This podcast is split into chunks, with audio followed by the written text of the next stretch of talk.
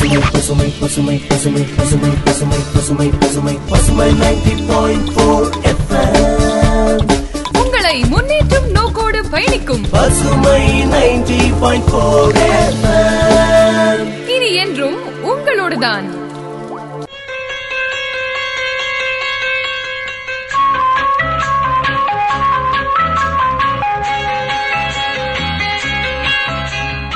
வணக்கம் நேயர்களே, இது பசுமை தொன்னூறு புள்ளி நான்கு உங்கள் முன்னேற்றத்திற்கான வானொலி. அன்பிற்குரியவர்களே, இந்த நிகழ்ச்சியில நாம் ஒரு முக்கியமான எழுத்தாளுமையை சந்திக்கப் போகிறோம். அன்பிற்குரியவர்களே, பயணங்கள் என்பவை வாழ்க்கையை மிகச்சிறப்பான அனுபவமாக மாற்றுகின்றன. அந்த வகையில தன்னுடைய வாழ்நாள் முழுவதும் பயணித்துக் கொண்டிருக்கக்கூடிய அந்த பயணங்களை அழகான நூல்களாக்கிக் கொண்டிருக்கக்கூடிய அற்புதமான ஆளுமை மரியாதைக்குரிய அருட்தந்தை எஸ் அந்தோனிசாமி அவர்கள். அவர்களை பற்றி சொல்லும்போது ஒரு அன்பான அற்புதமான அருட்தந்தை, அது மட்டுமல்லாமல் ஏழை எளியோரிடம் இரக்கம் கொண்டு எங்கெங்கோ பெற்ற அறிவுகளை அவர்களுக்கு கொண்டு போய் சேர்க்கும் அற்புதமான பணியை, இறைப்பணியை செய்து கொண்டிருக்கிறார். கிட்டத்தட்ட முப்பத்தி ஏழு ஆண்டுகளாக நம்முடைய அன்பிற்குரிய அருட்தந்தை அவர்கள் எம்ஏ வரலாறு படித்திருக்கிறார், எம்எஸ்சி சிறப்பு கல்வி படித்திருக்கிறார் அமெரிக்காவில். அது மட்டுமல்லாமல் கல்வியியல் கல்லூரியும் எம்எட்டும் படித்திருக்கிறார். இதற்கு முன்னதாக நா பூலாம்பட்டி மக்கள் வரலாறு என்ற நூலினை எழுதியிருக்கிறார். திருச்சி மறைமாவட்ட வரலாறு என்ற ஒரு அற்புதமான நூற்றாண்டு மலரையும் வெளியிட்டிருக்கிறார். தற்போது மிக அற்புதமாக தன்னுடைய ஓராண்டு பயணத்தை ஒரு அருமையான பயண நூலாக, சிறப்பாக பயணப்பாதை எனும் பெயரில் இப்போது எழுதியிருக்கிறார். பாதையை தேடுபவன் சாதாரண மனிதன், பாதையை உருவாக்குபவன் சாதனை மனிதன் என்பார்கள். அந்த வகையிலே ஒரு சாதனை மனிதராக இன்று திகழ்ந்து கொண்டிருக்கிறார் நம்முடைய அருமைக்குரிய அருட்தந்தை எஸ் அந்தோனிசாமி அவர்கள். இதோ அவரை சந்திக்கும் பயணம் நம்முடைய பசுமை வானொலியில் தொடங்குகிறது. வணக்கம் ஃபாதர். வணக்கம். ஒரு அற்புதமான நாள் என்று உங்களை சந்தித்தது மகிழ்ச்சி. மிகச்சிறப்பாக ஒரு நூலை எழுதியிருக்கிறீர்கள். கிட்டத்தட்ட ஓராண்டு முழுவதும் நீங்கள் சென்று வந்த இடங்களை பற்றி எல்லாம் எங்களுக்கு ஒரு அறிவு களஞ்சியமாக இருக்கும் அளவிற்கு அந்த நூலிலே பல விஷயங்களை நீங்கள் கொடுத்திருக்கிறீர்கள். இரண்டாயிரத்து பத்தொன்பதாம் ஆண்டிலே ஜனவரி தொடங்கி டிசம்பர் வரையிலும் உங்கள் பயணங்கள் எப்படி இருந்தன, யார் யாரையெல்லாம் சந்தித்தீர்கள், அந்த பயணங்களில் உங்களுக்கு ஏற்பட்ட அருமையான அனுபவங்கள் என்ன, சிக்கல்கள் என்ன என்றெல்லாம் மிக அற்புதமாக அதில் விவரித்திருக்கிறீர்கள். இந்த நூலை எழுத வேண்டும் என்ற எண்ணம் தங்களுக்கு எப்படி தோன்றியது? நான் அமெரிக்க நாட்டில் ஏறக்குறைய இருபத்தி ஒன்பது ஆண்டுகளாக வாழ்ந்து கொண்டிருக்கின்றேன். பல இடங்களுக்கு அமெரிக்க நாட்டில் இருக்கக்கூடிய மக்களை சந்தித்து அவர்களுக்கு மறைபோதகம் செய்து வருகின்றேன். அந்த அடிப்படையில் என்னுடைய பயணங்களை உருவாக்குவதனால் தமிழ் மக்களுக்கு பயனளிக்கும் என்ற ஒரு நோக்கில் தான் இந்த நூலை நான் எழுத ஆரம்பித்தேன். இந்த ஒரு அருமையான அனுபவத்தை எழுதவில்லை என்றால் அது மறைந்துவிடும். ஆகவே அதாவது ஒரு சிறப்பான ஒரு முறையில் இந்த அருமையான நூலை, பயணப்பாதை என்ற நூலை இரண்டாயிரத்தி பத்தொன்பதாவது ஆண்டு ஜனவரி முதல் டிசம்பர் மாதம் வரை எங்கெல்லாம் சென்றிருக்கிறேன் என்பதை அருமையாக படைத்திருக்கின்றேன். உங்கள் பயணங்களுக்குள் செல்வதற்கு முன்பாக ஒரு நம்முடைய ஃபாதர் அவர்கள் நம்முடைய பசுமை வானொலியின் நிறுவனர் டாக்டர் ஜே பால் பாஸ்கர் அவர்களின் உற்ற நண்பர். சில முறை நம்முடைய அமைதி கல்லூரிக்கும் அதேபோன்று நம்முடைய பசுமை வானொலிக்கும் கூட வருகை இருந்திருக்கிறார். அந்த அமை அமைதி கல்லூரியிலே அவருடைய வருகை எப்படி இருந்தது என்று கேட்டு தெரிந்து கொண்டு அடுத்த பயணங்களை பற்றி பேசுவோம். அமைதி கல்வியியல் கல்லூரிக்கு வருகை தந்திருக்கிறீர்கள், அந்த பயணத்தை பற்றி சொல்லுங்கள். ஏறக்குறைய ஒரு ஏழு ஆண்டுகளுக்கு முன்பாக அமைதி அறக்கட்டளைக்கு முதல் முதலாக நான் இங்கு கால் எடுத்து வைத்தேன். மாணவர்களுக்கு, குறிப்பாக அந்த இளங்கலை மாணவர்களுக்கு ஆங்கிலத்தில் சரளமாக எங்கனம் உரையாடுவது என்ற ஒரு பயிற்சியினை மூன்று நாட்கள் நான் கொடுக்க ஆரம்பித்தேன். அன்றையிலிருந்து ஏறக்குறைய இந்த பயணமானது ஆயிரத்தி தொள்ளாயிரத்தி பதினான்காவது ஆண்டு இந்த அறக்க அதாவது அமைதி என்ற அறக்கட்டளையோடு எனக்கு ஒரு தொடர்பு ஏற்பட்டது. அன்றையிலிருந்து இன்று வரை பல காரியங்களை இந்த நிறுவனத்திற்காக, இந்த அமைப்பிற்காக என்னால் முடிந்த அளவிற்கு என்னுடைய ஒரு பங்களிப்பை கொடுத்து வருகிறேன் என்பதில் எனக்கு மகிழ்ச்சி. உண்மையிலேயே உங்களை போன்றவர்கள் எங்களுடைய இந்த நிறுவனங்களில் எல்லாம் காலடி எடுத்து வைப்பது என்பது உண்மையிலேயே அறிவுத்தளத்தில் நாங்கள் நடைபோடுவதற்கான ஒரு வழியாகவே கருதுகிறோம். இனி உங்களுடைய அந்த பயணப்பாதைக்குள் செல்லலாம். உங்களுடைய பயணப்பாதை ஜனவரியில் தொடங்கியது. ஜனவரி மாதம் எப்படி இருந்தது? எங்கெங்கு பயணித்தீர்கள்?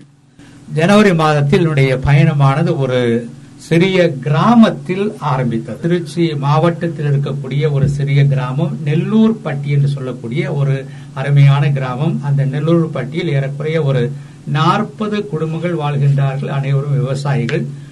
ஒரு குடும்பத்திலே நான் அன்றைக்கு அந்த நெல்லூர் பட்டி என்ற கிராமத்திலே ஒரு இரவு நேரம் கழித்தேன். அப்பொழுது அந்த நெல்லூர் பட்டியில் நான் இருந்த அந்த வாழ்ந்த அந்த ஒரு அனுபவத்தை என்னுடைய நூலில் எழுதியிருக்கின்றேன். அதனை வாசிக்கின்றேன். நீங்கள் அனைவரும் அதனை கேட்டு மகிழுமாறு உங்களை அன்போடு கேட்டுக்கொள்கின்றேன். முதல் நாள் பயணம்.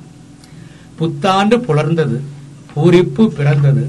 போற்றி புகழ்ந்தேன் புகழ்மிகு படைப்பாளனை. காலை பொழுதில் கண்விழித்து எழுந்தேன், கரங்கூப்பி கடவுளை தொழுதேன்.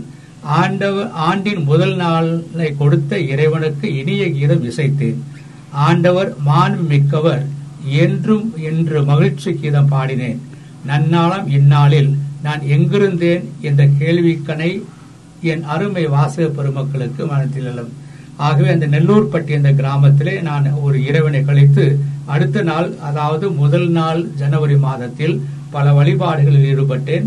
அதற்கு முந்தின நாள் அந்த கிராமத்தில் இருக்கக்கூடிய ஒவ்வொரு குடும்பங்களையும் நேரில் சந்தித்து என்னுடன் ஏறக்குறைய ஒரு பத்திலிருந்து பதினைந்து சிறுவர்கள் வந்தார்கள். அவர்கள் வரக்கூடிய அந்த ஒரு வார்த்தையை நான் பயன்படுத்தி சிறுவர் குலாம் என்ற ஒரு வார்த்தையை பயன்படுத்துகின்றேன். அவர்களெல்லாம் ஒவ்வொரு இல்லங்களுக்கும் சென்று என்னை வழிநடத்தி சென்றார்கள். அந்த மக்களை பார்த்து சிறப்பாக பேசினேன். அவர்கள் மனதில் இருக்கக்கூடிய பலவிதமான காரியங்களை, பலவிதமான சிந்தனைகளை, அவருடைய தேவைகளை பற்றி என்னோடு சிறப்பாக வெளிப்படுத்தினார்கள். அதற்கான நான் மகிழ்ச்சி அடைந்தேன். உண்மையிலேயே ஒரு ஆண்டு பிறப்பை சொல்லும் போது அவை முன்னூற்று அறுபத்தைந்து நாட்கள் அல்ல, முன்னூற்று அறுபத்தைந்து வரங்கள் என்று சொல்வார்கள்.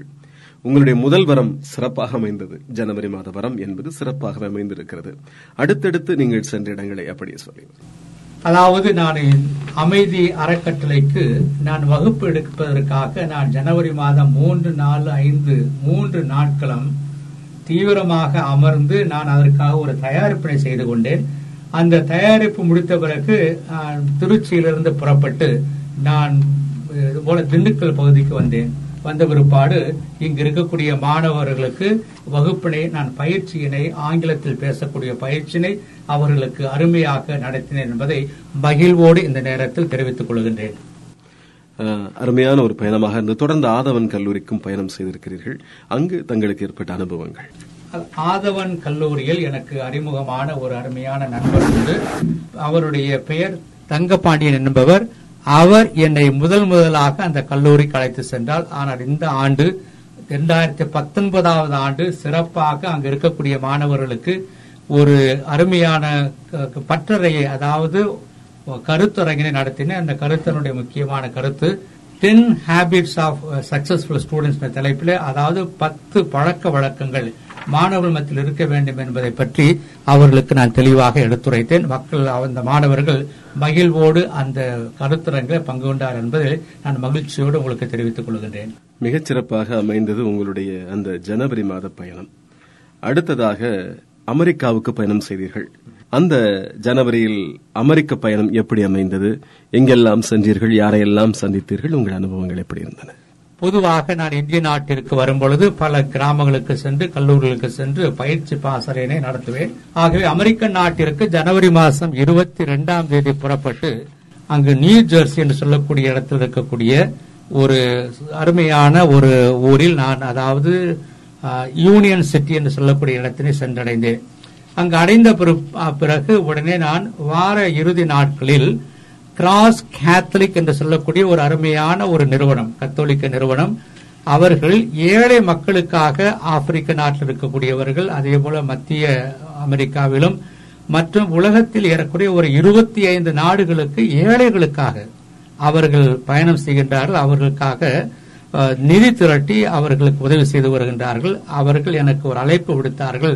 அதன் அடிப்படையில் தான், அதாவது ஜனவரி மாதம் இருபத்தி ஆறாம் தேதி புறப்பட்டு ஒரு இடத்திற்கு சென்றேன். அருமையான ஒரு பணியினை செய்தேன். அந்த இடத்தின் பேர் லிட்டில் ராக் என்று சொல்லக்கூடிய இடம். அங்கு இருக்கக்கூடிய இடத்திற்கு நியூயார்க்கிலிருந்து எப்படி பயணம் செய்தேன் என்பதையும் என்னுடைய நூலில் அருமையாக நான் எழுதியிருக்கின்றேன். நீங்கள் வாசித்து பயன்படும்படியாக அன்போடு கேட்டுக்கொள்கின்றேன். உண்மையிலேயே உங்களுடைய ஒவ்வொரு பயணமுமே ஒரு அனுபவமாகவே இருக்கின்றன என்பதை நாம் இங்கே பார்க்கிறோம். ஒரு அற்புதமான விஷயத்தை உங்கள் நூலிலே குறிப்பிட்டிருக்கிறீர்கள். வாழ்க்கை என்பது ஒரு பயணம், நீங்கள் முடிவடையும் இடம் அதுவல்ல, ஆனால் நீங்கள் அங்கு எப்படி அடைந்தீர்கள் என்பதுதான் என்று அந்த பயணத்தை பற்றி அழகான வரிகளை அங்கே குறிப்பிட்டிருக்கிறீர்கள். ஆங்கிலத்தில் life is a journey, it's not where you end up but it's how you got there என்று ஆங்கிலத்திலே அந்த வரிகள் அமைந்திருக்கின்றன. சிறப்பாக நீங்கள் அமெரிக்க பயணத்தின் போது ஸ்பானிய மொழி பேசியதாக ஒரு இடத்திலே, அந்த ஸ்பானிய மொழியிலேயே நீங்கள் பிரசங்கம் செய்ததாக சொல்லியிருக்கிறீர்கள். அந்த ஸ்பானிய மொழியை நாங்கள் இதுவரை கேட்டதில்லை, எங்கள் வானொலியை சார்ந்தவர்கள் கேட்டிருக்க கேட்டதற்கு வாய்ப்பு இல்லை. அதில் ஒரு சில வரிகள் எங்களுக்காக பேசுங்கள். இந்திய நாட்டிலிருந்து அமெரிக்க நாட்டுக்கு யாராவது செல்லும் பொழுது அந்த ஸ்பானிஷ் மொழியை ஸ்பானிய மொழியை கற்றுக்கொள்வது என்பது மிகவும் எளிதானது. ஏனென்றால் நம் தமிழில் எழுதுவது போல வாசிக்கின்றோம். உதாரணத்திற்கு அம்மா என்று கூறுகின்றோம். அங்கு இருக்கக்கூடிய அந்த ஸ்பானிய மொழியில் மாதுரே என்று சொல்வார்கள். அதே மாதிரி அப்பா என்பதற்கு பாதுரே என்று சொல்வார்கள். நீங்கள் நலமாக இருக்கிறீர்களா என்பதற்கு கொமஸ்தாஸ் என்று சொல்வார்கள். ஆகவே தமிழில் எப்படி எழுதுகிறோமோ அதே மாதிரி வாசிக்கின்றோம். அதே போல ஸ்பானிய மொழியிலும் எழுதுவதை அதே மாதிரி நான் வாசிக்கின்றோம். ஆக எளிதாக அந்த மொழியை நாம் கற்றுக்கொள்ள முடியும் என்ற அடிப்படையிலே எங்கெல்லாம் நான் செல்லக்கூடிய இடங்களுக்கு ஸ்பானிய மொழியில் நான் மக்களுக்கு ஒரு செய்தியினை கொடுப்பதில் நான் ஆனந்தம் அடைந்தேன். ஸ்பானிய மொழி அறிந்திருக்கிறீர்கள், அதுபோல் வேறு என்னென்ன மொழிகளை எல்லாம் தாங்கள் கற்றிருக்கிறீர்கள்? அதாவது ஸ்பானிய மொழியில் அல்லாமல் ஏறக்குறைய ஒரு சில வார்த்தைகளை பேசக்கூடிய அளவுக்கு இந்தி மொழியும் எனக்கு தெரியும். நான் படித்தது மகாராஷ்டிராவில் இருக்கக்கூடிய பூனா என்று சொல்லக்கூடிய அந்த நகரில் படித்தேன். அப்பொழுது நான் அதே போல நான் இந்து மொழியை பேசுவதற்கான ஒரு வாய்ப்பு கிடைத்தது. ஹிந்தி, ஸ்பானிஷ், இங்கிலீஷ் மற்றும் தமிழ் ஆகிய மொழிகளை எல்லாம் மிக சரளமாக கையாளக்கூடிய ஆளுமை அவர். அதனால் தான் இதுபோன்ற நூல்களை எல்லாம் மிகச் சிறப்பாக எழுத முடிகிறது. பயணப்பாதையிலே பலரையும் சந்திக்கும் போது அவர்களோடு அளவளாவ முடிகிறது என்பதுதான் உண்மை. அமெரிக்காவிலே அவர் பயணம் செய்யும் காலகட்டத்தில் ஒரு முக்கியமான விஷயத்தை அவர் பதிவு செய்கிறார். கார் நடனமாடியது என்ற ஒரு விஷயத்தை பதிவு செய்திருக்கிறார் அந்த நூலிலே. அந்த காரின் நடனம் எதனால் ஏற்பட்டது, ஏன் ஏற்பட்டது, அந்த சூழல் எப்படி இருந்தது எங்களுடைய நேயர்களுக்காக? அதாவது மகிழுந்து என்று தமிழில் சொல்லுவோம், கார் ஆங்கிலத்தில். நமது நாட்டில் கார் ஓட்டும் பொழுது நம்மளுக்கு பனித்தூவல்கள் இங்கே இருக்காது. அமெரிக்க நாட்டில், அங்கே குறிப்பாக அமெரிக்க நாட்டில் வடபகுதியில் மினிசோடா என்று சொல்லக்கூடிய ஒரு மாநிலத்தில் ஏறக்குறைய ஒரு நான்கு மாதங்கள் தொடர்ந்து இந்த பனித்தூவல்கள் ஸ்னோ இருந்து கொண்டே இருக்கும். அங்கனம் நான் ஏறக்குறைய ஒரு அரை மணி நேரம் ஒரு மையத்திலிருந்து வேறு ஒரு மையத்திற்கு செல்லும் பொழுது அந்த பனித்தூவல்கள் விழுந்து கொண்டே இருக்கும். அந்த விழுந்து கொண்டே இருக்கும் பொழுது அந்த காரை ஓட்டும் பொழுது கார் உங்களுக்கு மாறி மாறி செல்லக்கூடிய ஒரு வாய்ப்பு உண்டு, நேராக போகாது. அது ஒரு கண்ட்ரோல்ல நீங்க காரை ஓட்டிக்கிட்டு போகிறது. அது ஒரு அருமையான ஒரு அனுபவம். இந்த அனுபவத்தை ஓட்டும் பொழுது அங்கே சென்று அதை பார்க்கும் பொழுதுதான் அதை நீங்கள் அனுபவிக்க முடியும். ஆகவே இது ஒரு சிறப்பான அனுபவமாக எனக்கு இருந்தது என்பதை கூறுவது உங்களுக்கு மகிழ்ச்சி அடைகின்றேன். அந்த பனிப்படலத்தை பற்றி மிக அற்புதமாக அதிலே குறிப்பிட்டிருக்கிறீர்கள். இந்தியாவிலே பெரும்பாலும் அதுபோன்ற பனிப்படலத்தை பார்க்க வேண்டுமானால் இமயமலை பகுதிகளுக்குத்தான் செல்ல வேண்டும். அதற்குரிய வாய்ப்பு தமிழ் மக்களுக்கு, குறிப்பாக எங்களுடைய தென் தமிழக பகுதி மக்களுக்கு இல்லை என்றே சொல்லலாம். அந்த பனிப்படலம் எப்படி இருந்தது, அது என்னவெல்லாம் செய்தது தங்களை? இந்த பனி படலம் என்று சொல்லக்கூடியது நம்ம நாட்டில் மழை பெய்யறது போல இந்த பனி தூவல்கள் அப்படியே விழுந்து கொண்டே இருக்கும், வெள்ளையாக விழுந்து கொண்டே இருக்கும். அதாவது தொடர்ந்து இருக்கும். ஒரு நாள் மூறாகவும் அடுத்தாப்பு ரெண்டு மூணு நாள் ஒரு வாரம் பூரா இருக்கும். ஏறக்குறைய அந்த பனி தூவல்கள் அந்த பனிக்கட்டிகள் போல மாறி நம்முடைய கழுத்தளவு இருக்கு அந்த பகுதியில் அந்த பனி தூவல்கள் எல்லா பக்கத்திலையும் இருக்கும்.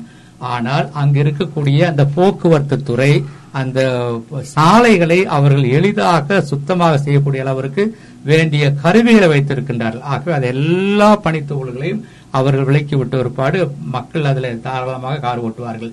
ஆனால் நம்ம தமிழக மக்களுக்கும் பனித்தூள்களை பார்ப்பதற்கு ஒரு அருமையான ஒரு மாநிலம் இருக்கிறது.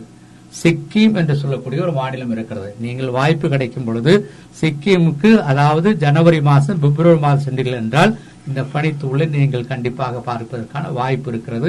இது என்ன என்பதை நீங்கள் அனுபவபூர்வமாக பார்க்கறதுக்கு உங்களுக்கு வாய்ப்பு உள்ளது. ஒரு திரைப்பட பாடல் ஒன்னொன்று, நான் வருகையிலே என்னை வரவேற்க வண்ண பூமழை பொழிகிறது என்று தமிழிலே ஒரு பாடல் உண்டு, திரைப்பட பாடல். கிட்டத்தட்ட நீங்கள் செல்லும் போது கூட அமெரிக்காவிலே உங்களை வரவேற்பதற்காகத்தான் அந்த பனித்தூவல் தூவி இருக்குமோ என்னவோ, அந்த அளவிற்கு ஒரு அற்புதமான அனுபவத்தை நீங்கள் அடைந்திருக்கிறீர்கள்.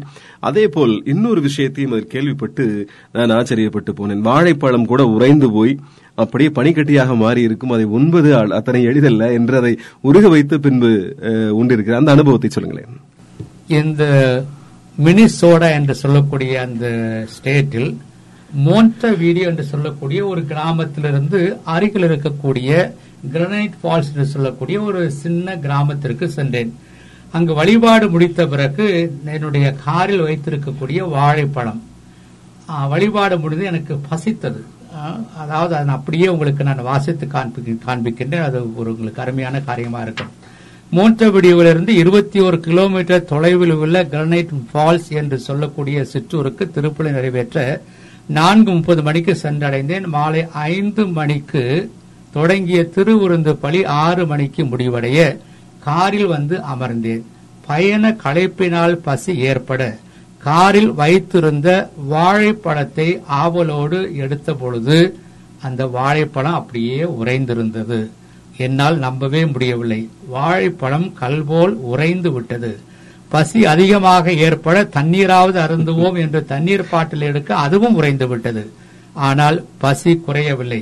மகிழுந்தை வெப்பப்படுத்தி உறைந்த வாழைப்பழம் உரை நிலையிலிருந்து உண்ணும் நிலைக்கு திரும்பியது. வாழைப்பழ தோலை வலுவாக உரித்து பறந்து வந்த பசிக்கு பதிலளித்து மோன்டவீடியோவிற்கு விரைந்து சென்றேன். இப்படிப்பட்ட இந்த நிகழ்வு எங்கனம் என்றால் குளிரானது ஜீரோவுக்கு கீழே போய்விடும்.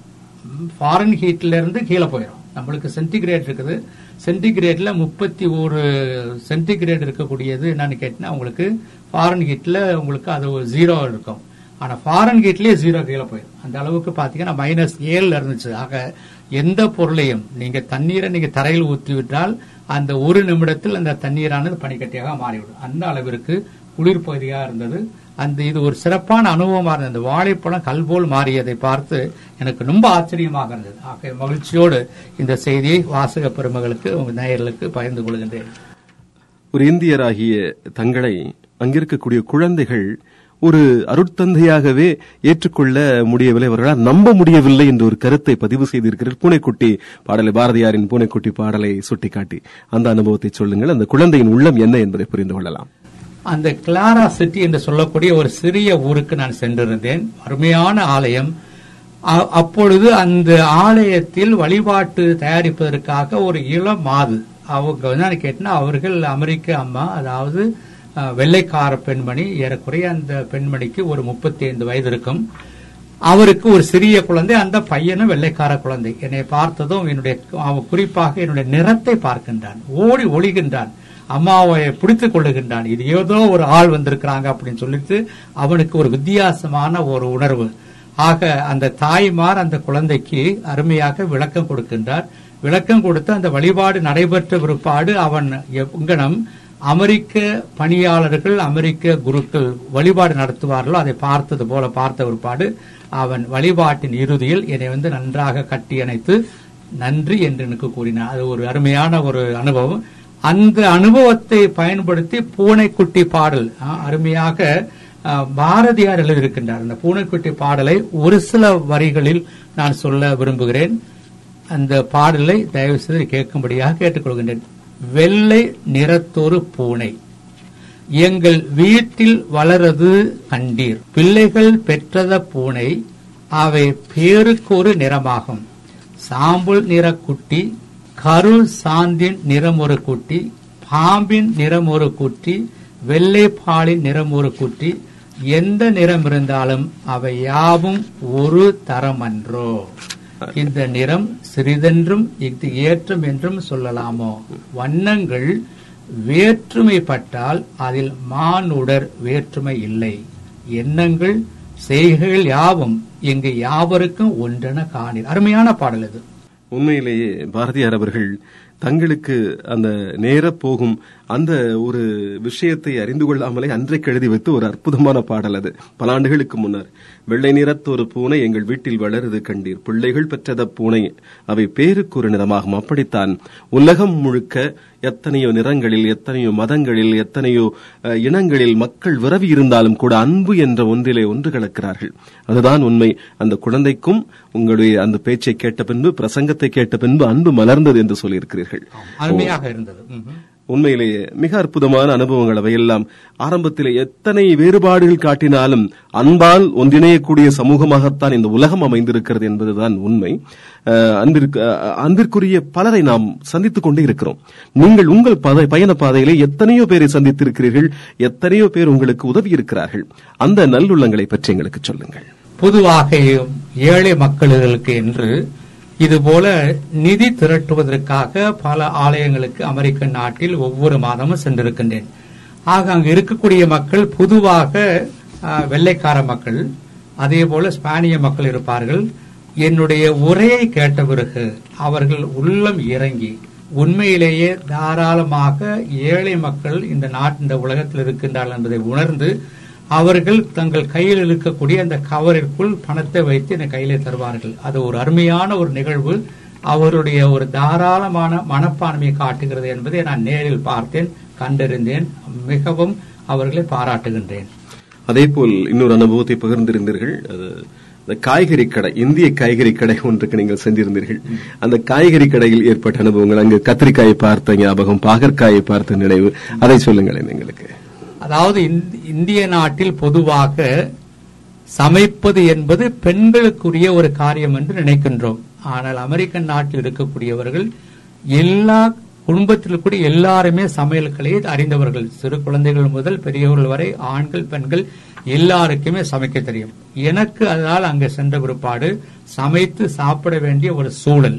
ஆகவே என்னை என்ன ஒரு இந்திய கடைக்கு ஒரு பெண்மணியானவர் என்னை அழைத்து சென்றார். அங்கு பார்த்திருந்து அழகாக நேர்த்தியாக அமெரிக்க நாட்டிலே ஒரு அதாவது இந்திய கடை இருக்கிறது. அந்த கடையில் பார்த்தீங்கன்னா எல்லா எல்லா விதமான காய்கள், கத்திரிக்காய், பாவக்காய், புடலங்காய், அதே போல உங்களுக்கு அருமையான இந்திய வகையான எல்லா காய்களும், குறிப்பாக வெண்டைக்காய். அதாவது நேரடியாக வயலிலிருந்து தோட்டத்திலிருந்து பிடுங்கி வந்தது போல அந்த வெண்டைக்காய் அருமையாக இருக்கும், அழகாக இருக்கும். அதை நான் பார்த்து மிகவும் மகிழ்ச்சி அடைந்தேன் என்பதை உங்களோடு பகிர்ந்து கொள்கின்றேன். நிச்சயமாக நம்முடைய பகுதியில் நம்முடைய ஊரை போன்ற ஒரு தோற்றம் அங்கு இருக்கும்போது அதை கண்டு நிச்சயமா, ஏனென்றால் எங்கு பார்த்தாலும் வேறொரு கலாச்சாரம், வேறொரு பண்பாடு நிலவிக் கொண்டிருக்கக்கூடிய ஒரு சூழலிலே இந்திய பண்பாடு அங்கே இருக்கிறது என்றால் உள்ளம் மிகுந்த மகிழ்ச்சி அடையத்தான் செய்யும். அந்த மகிழ்ச்சியை தாங்கள் அங்கே அடைந்திருக்கிறீர்கள்.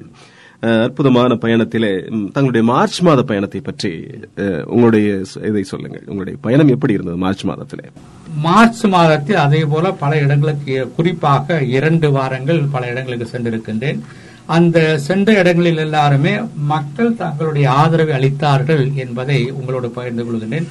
குறிப்பாக அந்த பனி தூவல்கள் என்பதை மார்ச் மாதத்தில் நான் நேரடியாக உணர முடிந்தது.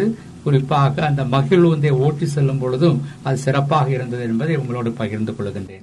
அதே போல் நீங்கள் ஓட்டி அதே பேருந்தை இன்னொரு வயதான பெண்மணி ஒருவர் ஓட்டி வந்தார் என்று சொன்னீர்கள். அவர் எப்படி ஓட்டினார்? அதாவது அந்த வயதான பெண்மணி எழுபது வயதை தாண்டியவர்கள். அவர்கள் அந்த பனி தூவல்கள் விழுந்து கொண்டிருக்கும் பொழுது, மழை போல அந்த தூவல்கள் விழுந்து கொண்டிருக்கும் பொழுது அந்த அம்மையார் சர்வசாதாரணமாக காரை ஓட்டினார்கள், மகிழ்வுந்தை ஓட்டினார்கள். எனக்கு ரொம்பவும் ஆச்சரியமாக இருந்தது. அவர்களை பார்த்து கேட்டேன், எப்படி நீங்கள் இதுபோல எந்த விதமான சலனமும் இன்றி உங்களுடைய மகிழ்வுந்தை நீங்கள் ஓட்டுகிறீர்கள் என்று அவர்களை திறந்த மனதோடு கேட்டேன். அந்த அம்மையார் புன்முறுவலோடு கூறினார், நான் இந்த இடத்தில்தான் பிறந்தேன். இந்த பிறந்ததிலிருந்து இன்று வரை இந்த பனி தூவல்களை நான் ஒவ்வொரு நாளும் ஒவ்வொரு முறையும் பார்த்து கொண்டிருக்கின்றேன். ஆகவே இந்த பனி தூவல்கள் விழுவது என்பது எங்களுக்கு பழக்கமாகிவிட்டது, எங்களுடைய வாழ்க்கையின் ஒரு பகுதியாக மாறிவிட்டது. ஆகவே இதை ஓட்டுவதற்கு எனக்கு சிரமங்கள் இல்லை என்பதை மிகவும் எளிதாக எனக்கு பகிர்ந்து கொண்டார்கள், வாழ்த்தினார்கள். உண்மையிலேயே அத வயது ஒரு தடையில்லை, எந்த வயதிலும் சிறப்பாக செயல்பட முடியும் என்பதற்கு அவர் ஒரு உதாரணமாக திகழ்ந்திருக்கிறார். மிக லாபகமாக அந்த மகிழ்வுந்தை ஓட்டியிருக்கிறார். அது அடுத்த பயணங்கள், ஏப்ரல் மாத பயணம் பற்றி உங்களுடைய. ஏப்ரல் மாதத்தில் வந்து குறிப்பிட்டு நான் கூற வேண்டியது என்ற என்ன ஒரு அனுபவம் என்னவென்றால், எனக்கு பல ஆண்டுகளாக தெரிந்த, ஏறக்குறைய ஒரு இருபத்தைந்து ஆண்டுகளாக தெரிந்த அறிமுகமான என்னுடைய ஒரு அருமையான நண்பர், அவருடைய பெயர் அருள் திரு ஜோசப் ஜேவியர் என்று சொல்லக்கூடியவர். அவர் அனந்தராயன்கோட்டையை சேர்ந்தவர். திண்டுக்கல் அருகில் இருக்கக்கூடிய ஒரு கிராமம் அனந்தராயன்கோட்டை என்ற கிராமம். அவர் அமெரிக்க நாட்டில் அலெக்சாண்டிரியா என்று சொல்லக்கூடிய அந்த ஒரு பகுதியிலே விடாலியா என்று சொல்லக்கூடிய ஒரு சிறிய கிராமத்தில் அவர் பங்கு தந்தையாக பணியாற்றுகிறார். அவருக்கு ஐம்பத்தி ஐந்து வயது ஆகின்ற பொழுது அவரை சந்திப்பதற்காக நான் இருக்கக்கூடிய டெக்சாஸ் ஆஸ்டின் என்று சொல்லக்கூடிய இடத்திலிருந்து பயணம் செய்து அவருடைய இடத்திற்கு இடத்திற்கு சென்றேன். அவர் என்னை அன்போடு வரவேற்றார். குறிப்பாக இரண்டு அதாவது வயதான இரண்டு பெண் மக்கள், அவர்கள் காரை ஏறக்குறைய ஒரு இரண்டரை மணி நேரம் காரை ஓட்டி வந்தார்கள். ஆகிய அது ஒரு சிறப்பான அனுபவமாக விடாலியா என்று சொல்லக்கூடிய அந்த இடத்துல நான் அவரோடு சேர்ந்து ஏறக்குறைய ஒரு பத்து பதினைந்து குருக்கள் வந்திருந்தார்கள். அது ஒரு அருமையான அனுபவமாக இருந்தது என்பதை என்னுடைய உங்களுடைய உங்களோடு பகிர்ந்து கொள்ள ஆசைப்படுகின்றேன். ஒரு அருமையான குறள் ஒன்றை இதில் குறிப்பிட்டிருக்கிறீர்கள். தினைத்துணை நன்றி செய்யணும் பனைத்துணையாம் கொள்வர் பயன் தெரிவார் என்ற ஒரு குறள். இந்த குறளை நீங்கள் குறிப்பிட்டதற்கான காரணம், நான் பயணம் செல்லும் பொழுது எனக்கு சொந்தமாக எனக்கு மகிழ் ஒன்று இல்லை, மற்றவர்களை நான் சார்ந்து இருக்க வேண்டும். குறிப்பாக ஒரு பெண்மணியார் அந்த ஆஸ்டின் என்று சொல்லக்கூடிய நகரில் வாழும் பொழுது எனக்கு தேவையான பொருட்களை எல்லாம் வாங்குவதற்கு அவர் என்னை அழைத்து செல்வார். அதே போல மற்றவர்களும் ஒரு சில குருக்களும் எனக்கு உதவி செய்வார்கள். ஆகிய இந்த உதவியை மையமாக வைத்து நினைத்து பார்க்கும் பொழுது இந்த குறள் என்னுடைய மனதில் எழுந்தது. அதாவது, திணை துணை நன்றி செய்யணும் பனை துணையாம் கொள்வர் பயன் தெரிவார். அதாவது சின்ன உதவிகள் செய்தாலும் அது பெரிய உதவியாக என்னுடைய வாழ்க்கையில் கருதுகிறேன் என்பதற்காக இந்த இடத்தில் அந்த திருவள்ளுவர் அருமையாக வழங்கிய திருக்குறளை இங்கு எழுதியிருக்கின்றேன். சிறப்பாக இருக்கிறது. அதேபோல் இப்போது நாங்கள் கேள்விப்பட்டவரை அமெரிக்கா என்பது ஒரு பணக்கார நாடு, அங்கே ஏழைகள் இருக்க மாட்டார்கள் என்றுதான் நாங்கள் கேள்விப்பட்டிருக்கிறோம். நீங்கள் ஒரு இடத்தில் குறிப்பிடும் போது கொடிது கொடிது வறுமை கொடிது என்று ஒரு வாசகத்தை ஔவையாரின் அந்த சொற்றொடரை குறிப்பிட்டிருக்கிறீர்கள். அங்கும் வறுமை இருக்கிறதா அமெரிக்காவில்? அருமையான கேள்வி. அமெரிக்க நாட்டில் ஐம்பது மாநிலங்கள் உள்ளது. ஐம்பது மாநிலங்களில் ஏறக்குறைய நாற்பத்தி ஏழு மாநிலங்கள் சென்றிருக்கின்றேன். ஒரு சில மாநிலங்களில் ஏழை மக்கள் இருக்கின்றார்கள் என்பதை கண்கூடாக நான் பார்த்திருக்கின்றேன். குறிப்பாக நான் வாழக்கூடிய ஆஸ்டின் என்று சொல்லக்கூடிய நகரில் ஏறக்குறைய ஒரு முன்னூறு பேர் நபர்கள். அவர்கள் என்னன்னு கேட்டீங்கன்னா, அவர்கள் என்னது வீடு இல்லாமல் அவர்கள் தெருவிலே வாழ்ந்து கொண்டிருக்கின்றார்கள். அவர்களை ஆங்கிலத்தில் ஹோம்லெஸ் என்று கூறுவார்கள், வீடு இல்லாதவர்கள் என்று கூறுவார்கள். வரக்கூடிய போகக்கூடிய மக்களை பார்த்து அவர்கள் அவர்களிடத்திலே மரியாதையாக உதவி செய்ய வேண்டும் என்று கேட்பார்கள். அதை வைத்து அவர்களால் வாழ முடிகிறது. ஆனால் அது அவர்களுடைய விருப்பமாக இருக்கிறது. அவர்களுக்கு எல்லா விதமான உதவிகளையும் அரசாங்கம் செய்கிறது. அமெரிக்க அரசாங்கம் அவர்களுக்கு வீடு கொடுக்கிறது, அவர்களுக்கு சாப்பாடு கொடுக்கிறது. ஆனால் அவர்கள் அதையெல்லாம் விட்டுவிட்டு தெருவிலே வாழ வேண்டும் என்ற முடிவை அவர்கள் தான் செய்திருக்கின்றார்கள். ஆகவே ஏழை மக்கள் உண்டா என்று கேட்டால் உண்டு, ஆனால் அவர்களுக்கு மறுவாழ்வு உண்டால மறுவாழ்வு உண்டு என்பதை என்னால் கூற முடியும். ஏழைகளை இல்லாமலாக்குவோம் என்று ஒரு எண்ணத்தோடு செயல்பட்டுக் கொண்டிருக்கக்கூடியது ஒரு அமெரிக்க அரசு என்று சொல்லலாம். அங்கும் கூட ஏழைகள் இருக்கிறார்கள் என்பதை நீங்கள் சொல்லித்தான் கேள்விப்படுகிறோம். அந்த அளவிற்கு இந்திய மக்களிலே எழுபது சதவீதத்திற்கும் ஏழைகள் இருக்கிறார்கள். ஆனால் அங்கு ஏழைகளின் எண்ணிக்கை குறைவு. அவர்களையும் கூட அவர்களுடைய வாழ்க்கையும் புனரமைப்பதற்கான வாய்ப்புகள் இருக்கின்றன என்பது உண்மையிலே ஆச்சரியப்படத்தக்க ஒன்றாக இருக்கிறது. அடுத்ததாக இந்தியா திரும்பினீர்கள் மே மாதத்திலே பதினோராம் நாள். அந்த இந்திய திரும்பிய போது திருச்சியிலே தங்கியிருந்தீர்கள். திருச்சியில் உங்களுடைய அந்த நாட்கள் எப்படி இருந்தன? இந்திய நாடு திரும்பியதும் எனக்கு என்று முன்கூட்டிய பலவிதமான செயல்பாடுகளை நான் திட்டமிட்டு இருப்பேன். அதன் அடிப்படையில் திருச்சியில் இருந்து கொண்டு மாணவ கண்மீர் கண்மணிகள் அவர்கள் எழுத்து சுத்தமாக எழுத வேண்டும் என்பதற்காக ஒரு பயிற்சியை ஏற்பாடு செய்திருந்தேன். அது மணப்பாறை அருகில் உள்ள ஒரு ஸ்கூலில் அவர்களுக்கு ஏற்பாடு செய்து அருமையாக ஒரு சிறப்பாக அனுபவம் பெற்ற ஒருவரை அந்த நிகழ்வுக்கு அழைத்திருந்தேன். அவருடைய பேர் அருள் ஞானசுந்தரம் என்பவர். அவர் அந்த நிகழ்வினை ஏறக்குறைய ஒரு நூறு மாணவ மாணவியருக்கு இரண்டு இடங்களில் அவர் சிறப்பாக செய்தார். ஆகவே எழுத்துக்களை சிறப்பாக எழுதுவதற்கான ஒரு பயிற்சிக்கு ஏற்பாடு செய்திருந்தேன். அது அருமையான ஒரு பயிற்சியாக இருந்தது. நான் மிகவும் மகிழ்ச்சி அடைந்தேன். மே மாதம் மிகச்சிறப்பாக கடந்து திரும்ப நீங்கள் அமெரிக்கா சென்று விட்டீர்கள். ஜூன் மாதத்தை குறிப்பிடும் போது நீங்கள் சொல்லியிருக்கிறீர்கள், வாழ்க்கை என்பது ஒரு சந்தர்ப்பம், அதனை நழுவ விடாதீர்கள். வாழ்க்கை என்பது ஒரு கடமை, அதனை நிறைவேற்றுங்கள். வாழ்க்கை என்பது ஒரு லட்சியம், அதனை சாதியுங்கள். வாழ்க்கை என்பது ஒரு சோகம், அதனை தாங்கிக் கொள்ளுங்கள். வாழ்க்கை என்பது ஒரு போராட்டம், அதனை வென்று காட்டுங்கள். வாழ்க்கை என்பது ஒரு பயணம், அதனை நடத்தி முடியுங்கள் என்று நம்முடைய மறைந்த நம்முடைய இந்திய திருநாட்டின் முன்னாள் ஜனாதிபதி doctor A P J Abdul Kalam அவர்களுடைய அற்புதமான வரிகளை அங்கே முன்னுரையாக நிறுத்தி அந்த ஜூன் மாத பயணத்தை தொடங்கியிருக்கிறீர்கள் இந்த நூலிலே. இந்த பயணம், ஜூன் மாத பயணம் எப்படி இருந்தது? அந்த பயணத்தை பற்றி ஒரு கருத்து. என்னுடைய பயண பாதை எழுதும் பொழுது ஜூன் மாசம் என்று வரக்கூடிய சமயத்தில் அதனுடைய தொடக்கமாக ஒரு அருமையான சிந்தனை கொடுக்க வேண்டும், குறிப்பாக என்னுடைய வாசக பெருமல் கொடுக்க வேண்டும் என்பதை டாக்டர் அப்துல் கலாம் கூறிய இந்த வாழ்க்கையினுடைய ஒரு நோக்கத்தை, ஒரு லட்சியத்தை கொடுக்கக்கூடிய ஒரு அதனை நான் மேற்கோளாக காட்டியிருக்கின்றேன். ஆகவே அந்த ஜூன் மாதத்தில் முதல் நாள் அன்றே நான் ஒரு சில இடங்களுக்கு சென்று பயிற்சி பாசறையை, அதாவது ஜூன் மாதம் முதல் தேதி நான் எங்கே இருக்கிறேன் என்றால் இந்த மேட்டூர் அணை அருகில் இருக்கக்கூடிய ஒரு பள்ளியில், நிர்மலா என்று சொல்லக்கூடிய அந்த பள்ளியில், அது அந்த அருள் சகோதரர்கள் நடத்தக்கூடிய அந்த பள்ளியில் அவர்களுக்கு ஒரு கருத்தரங்கனை நடத்தினேன், பயிற்சி பத்திரனை அவர்களுக்கு நடத்தினேன். அதனுடைய தலைப்பு என்னவென்றால் thinking outside the box என்று சொல்லக்கூடிய ஒரு பயிற்சி. அதாவது நம்முடைய சிந்தனைகளானது பொதுவாக ஒரு பெட்டியைக்குள் இருக்கக்கூடிய ஒரு சிந்தனையாக இருக்கிறது. ஆகவே அந்த சிந்தனைகள் மாறுபட்டு வித்தியாசமாக செயல்பட வேண்டும்.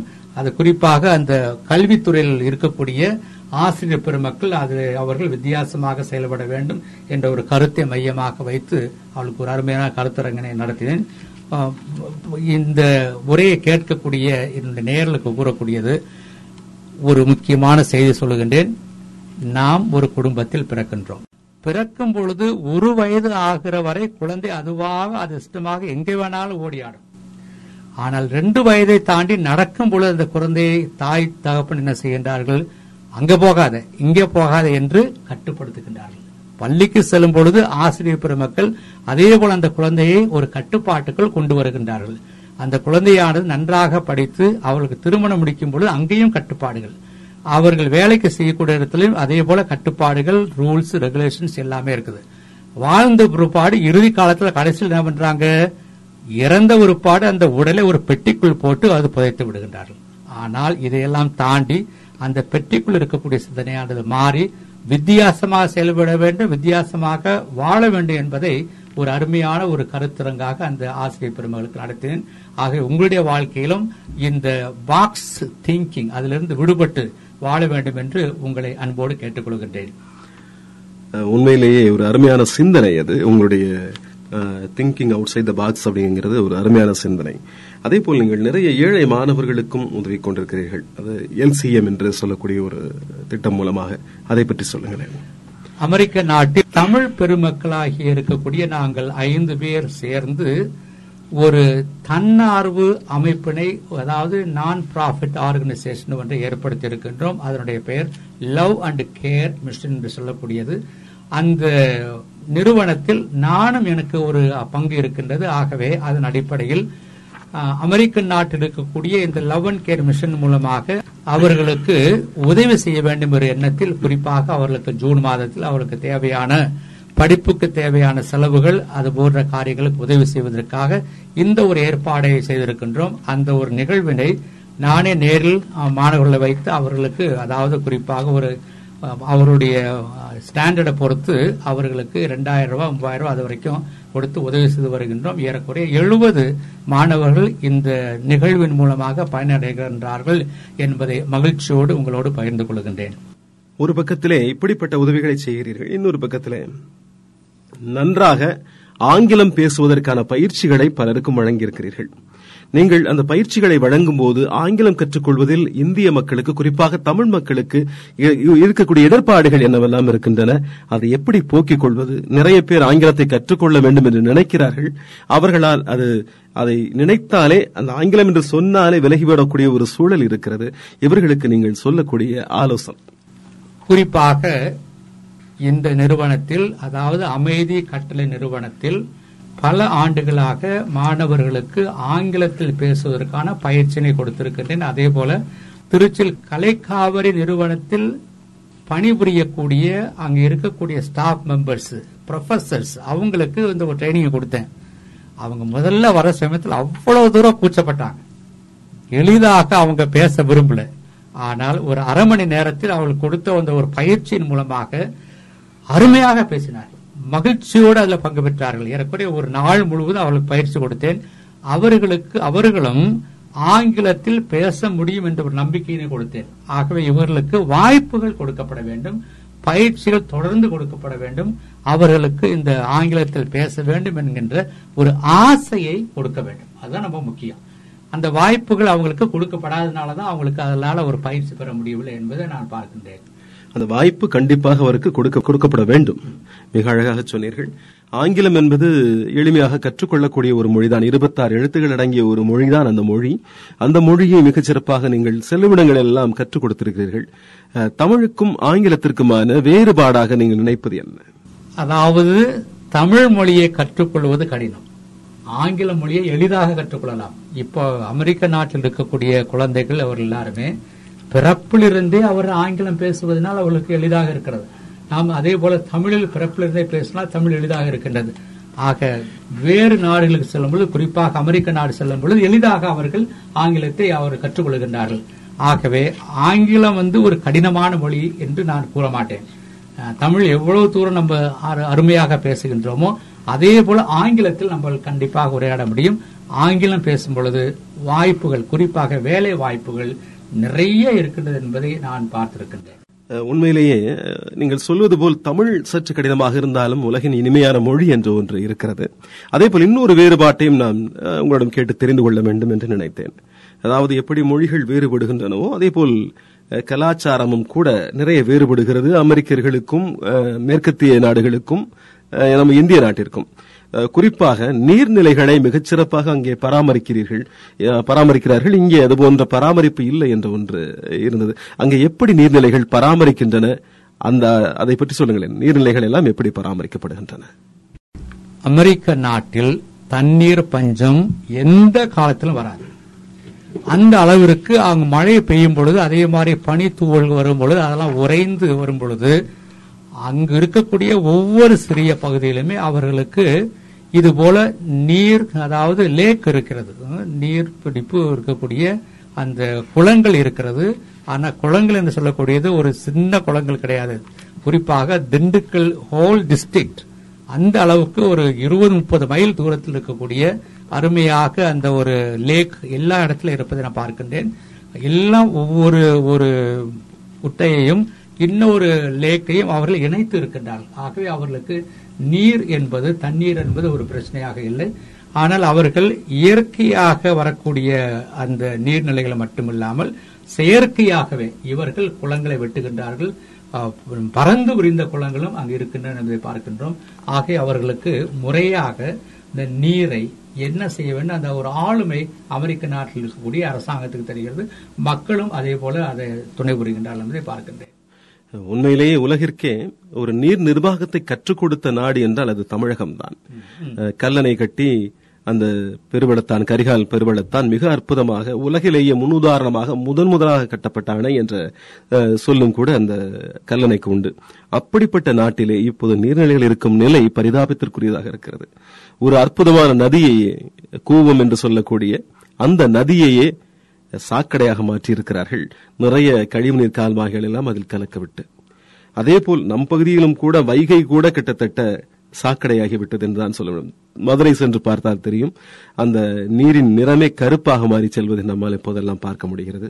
நொய்யல் நதியையும் கூட வீணடித்திருக்கிறார்கள். இங்கே அருமையான திருப்பூர் பகுதியிலே பாயக்கூடிய நொய்யல் நதியையும் கூட சாயப்பட்டறை கழிவுகளை எல்லாம் கலந்து வீணடித்திருக்கிறார்கள். இவர்களுக்கெல்லாம் நீங்கள் சொல்லக்கூடிய அறிவுரை என்ன? அந்த நீர்நிலைகளை இந்தியர்களாகிய நாம் எப்படி பாதுகாக்க வேண்டும்? இன்றைக்கு எனக்கு அறுபத்தி ஆறு வயது முடிந்துவிட்டது.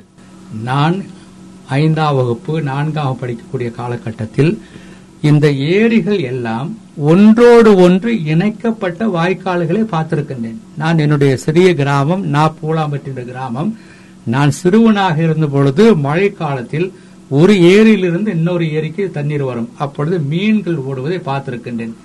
ஆக இந்த ஏறக்குறைய ஒரு ஐம்பது ஆண்டு காலமாக இந்த நீர்நிலைகளையும் இந்த ஏரிகளையும் இணைக்காமல் அதை நாம் குளறுபடி செய்தது நாம் தான் காரணம். அதுக்கு பொறுப்படுத்திக் கொள்ள வேண்டும்.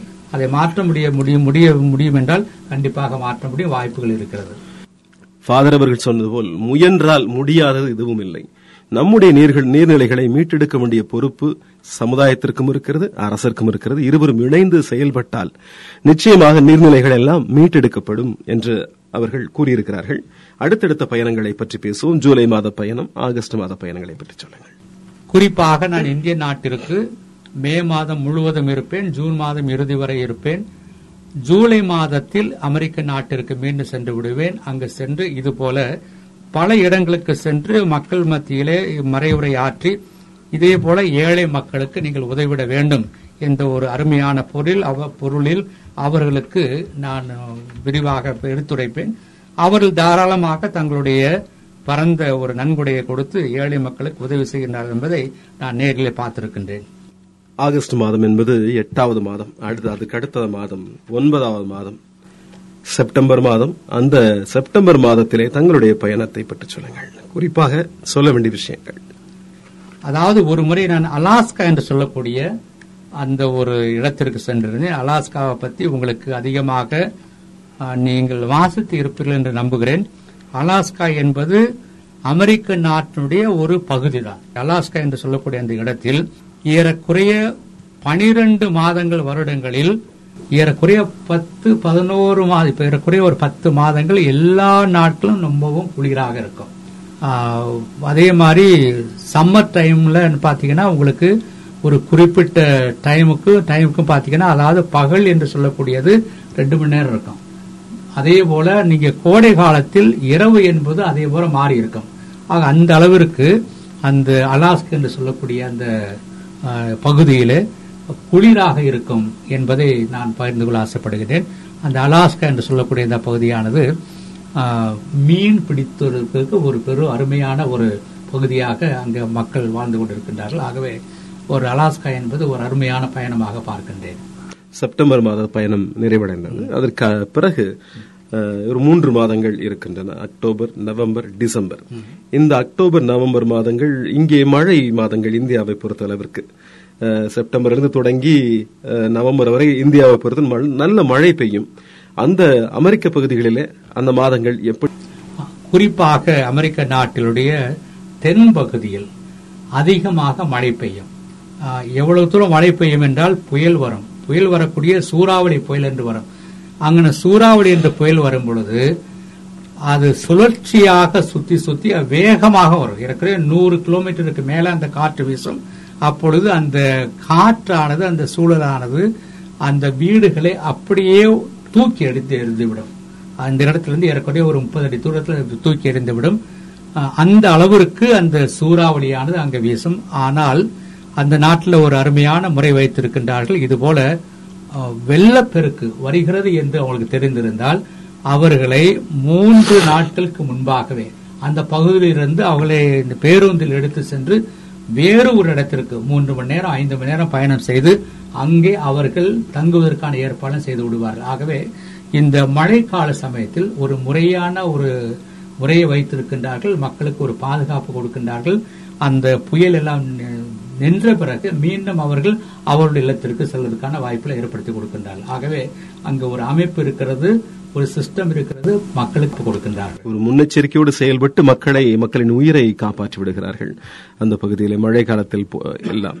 அதே போல டிசம்பர் மாதம் என்பது ஒரு புனிதமான மாதம். தேவமைந்தன் இயேசுபிரான் அவதரித்த ஒரு அற்புதமான மாதம் டிசம்பர் என்று வரும்போது அங்கே கொண்டாட்டங்கள் மிகுதியாக இருக்கும். அந்த மாதம் முழுவதுமே ஏறத்தாழ ஒவ்வொரு நாளுமே கொண்டாட்டமாக இருக்கும் என்று சொல்கிறார்கள் அமெரிக்க பகுதிகளிலே. இந்திய பகுதிகளிலே இந்த டிசம்பர் இருபத்தைந்து ஒரு சில நாட்கள் மட்டும்தான் இங்கே இங்கே கொண்டாடப்படுகிறது. டிசம்பரிலே அமெரிக்கா எப்படி இருக்கும்? அதாவது நான் அதிகமாக வாழ்ந்த பகுதி நியூயார்க் ஸ்டேட், அது குறிப்பாக நியூயார்க் சிட்டி நகரம்.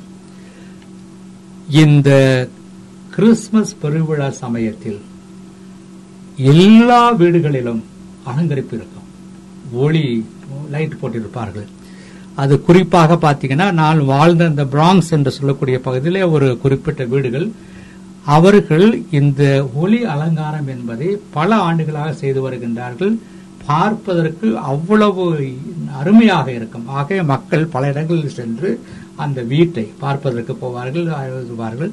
ஆக அந்த நகர் முழுவதும் நியூயார்க் சிட்டி குறிப்பாக இந்த கிறிஸ்துமஸ் பெருவிழா சமயத்தில் ஒரு பெரிய கோலாகலமாக ஒரு மகிழ்ச்சியான ஒரு நிகழ்வாக அந்த மக்கள் கொண்டாடுகின்றார்கள். உண்மையிலே அதை நாங்கள் தொலைக்காட்சிகளில் பார்த்து பார்த்திருக்கிறோம். அந்த பனியோடு அந்த விளக்குகள் ஒளிரும் போது இருக்கக்கூடிய அழகு உண்மையிலேயே பிரமிக்க வைக்கக்கூடிய அழகாக இருக்கிறது. நம்முடைய பகுதிகளில் எல்லாம் அப்படி காண்பது அரிதான ஒரு விஷயம். அதுபோன்ற டிசம்பரிலே உங்களுக்கு மிக பிடித்த ஒரு நாள் என்றால் எந்த நாளை சொல்வீர்கள்? அந்த டிசம்பரிலே பல இடங்களுக்கு சென்றிருப்பீர்கள். அப்படி நீங்கள் பயணம் செய்த இடங்களில் உங்களுக்கு பிடித்த ஒரு இடம், ஒரு நாள்? எனக்கு குறிப்பாக அந்த டிசம்பர் மாதத்தில் ஒரு நான் ஆரம்ப காலங்களில் அமெரிக்கா சென்ற பொழுது நியூயார்க் சிட்டியில் ஒரு குறிப்பிட்ட பகுதியில், அதாவது நாற்பத்தி இரண்டாவது ஸ்ட்ரீட் சொல்லக்கூடிய இடம், அவர்கள் அந்த கிறிஸ்துமஸ் மரம், கிறிஸ்துமஸ் ட்ரீ என்று சொல்லுவார்கள், அதை ஒரு பெரிய ஈவெண்டாக ஒரு நிகழ்வாக செய்வார்கள். அந்த மரத்தை அவர்கள் அப்படியே மேலே கொண்டு போய் சேர்ப்பார்கள். ஒளி அலங்காரம் என்பது அவ்வளவு அருமையாக இருக்கும். ஆனால் பனி பெய்து கொண்டு இருக்கும், அருமையாக ஒரு காட்சியாக இருக்கும். மக்கள் பல நாடுகளில் இருந்து கூட அந்த நிகழ்வுக்காக வருவார்கள் என்பதை நான் பார்த்திருக்கின்றேன். எத்தனையோ பயணங்கள் மேற்கொண்டிருக்கிறீர்கள் இங்கிருந்து. அப்படி பயணங்கள் மேற்கொள்ளும் போது தங்களுக்கு ஏதேனும் இடர்பாடுகள் ஏற்பட்டிருக்கின்றனவா? அதை இப்போது சாதாரண மக்கள் எல்லாம் வெளிநாடுகளுக்கு பயணம் மேற்கொள்ளும் போது எத்தகைய எச்சரிக்கை உணர்ச்சியோடு அவர்கள் செல்ல வேண்டும், அதை பற்றி சொல்லுங்களேன். பயணம் என்பது சில வேளைகள் மகிழ்ச்சியாக இருக்கும், சில வேளைகள் தடங்கல்கள் கண்டிப்பாக வரும். நான் பல முறை ஒரு விமானத்தில் விமான நிலையத்திலிருந்து ஒரு விமானத்தை, அதாவது தொடர் விமானம், கனெக்டிங் ஃபிளைட் எனக்கு இல்லாமல் போயிடும். அப்போ ஏர்போர்ட்டில் மூணு மணி நேரம் நாலு மணி நேரம் ஐந்து மணி நேரம் கூட இருக்க வேண்டிய ஒரு சூழல் வரும். ஆக பயணிக்கும் பொழுது, குறிப்பாக விமானத்தில் பயணிக்கும் பொழுது அதற்கான இடர்பாடுகள் வர வருவதற்கான வாய்ப்புகள் நிறையாவே இருக்கின்றது. ஆனால் அந்த இடர்பாடுகளை வரக்கூடியதையும் வாழ்க்கையின் ஒரு பயணமாக நான் மாற்றிக்கொள்கிறேன். அதுவும் வாழ்க்கையின் அனுபவம் தான், வாழ்க்கையின் அனுபவத்தின் ஒரு பகுதி என்று சொல்லலாம். எல்லாவற்றையும் எளிதாக ஏற்றுக்கொண்டு ஒரு அற்புதமான பயணியாக வாழ்க்கை நமக்கு பல விஷயங்களை கற்றுக் கொடுக்கிறது. அது இனிமையாக மாறுவதற்கும் இன்னும் பல மக்களை புரிந்து கொள்வதற்கும் இந்த பயணங்கள் தான் உதவியாயிருக்கின்றன. அப்படி அந்த பயணங்களை, ஓராண்டு பயணத்தை மிக அற்புதமான ஒரு நூலாக மாற்றியிருக்கிறீர்கள். பயண பாதை என்று சொல்லக்கூடிய ஒரு அற்புதமான நூலாக மாற்றியிருக்கிறீர்கள். உண்மையிலேயே இது எங்களுக்கு கிடைத்த ஒரு பொக்கிஷம். இன்னும் பல ஆட்களை, பல பல இடங்களை பற்றி நாங்கள் தெரிந்து கொள்வதற்கு எங்களுக்கு கிடைத்த ஒரு மிகப்பெரிய என்சைக்ளோபீடியா என்று சொல்லலாம் இந்த புத்தகத்தை பொறுத்த அளவிற்கு. அமெரிக்காவை தெளிவாக தெரிந்து கொள்ள வேண்டிய வேண்டுமானால் இந்த நூலை அவசியம் படிக்க வேண்டும் என்பதை நான் உணர்ந்து கொண்டேன் படித்ததனால். அதோடு உங்களோடு அமர்ந்து பேசும்போது என்னையும் நீங்கள் கையை பிடித்த அமெரிக்க நாடு முழுக்க சுற்றி வருவது போல் ஒரு எனக்கு ஒரு உணர்வு ஏற்பட்டது. அந்த அளவிற்கு உங்களை சந்தித்ததில் இன்று மகிழ்ச்சி. மீண்டும் உங்களை சந்திப்போம் என்ற ஒரு உணர்வும் எங்களுக்கு இருக்கிறது. ஏனென்றால் இன்னும் பல பயணங்களை நீங்கள் மேற்கொள்ளப் போகிறீர்கள்.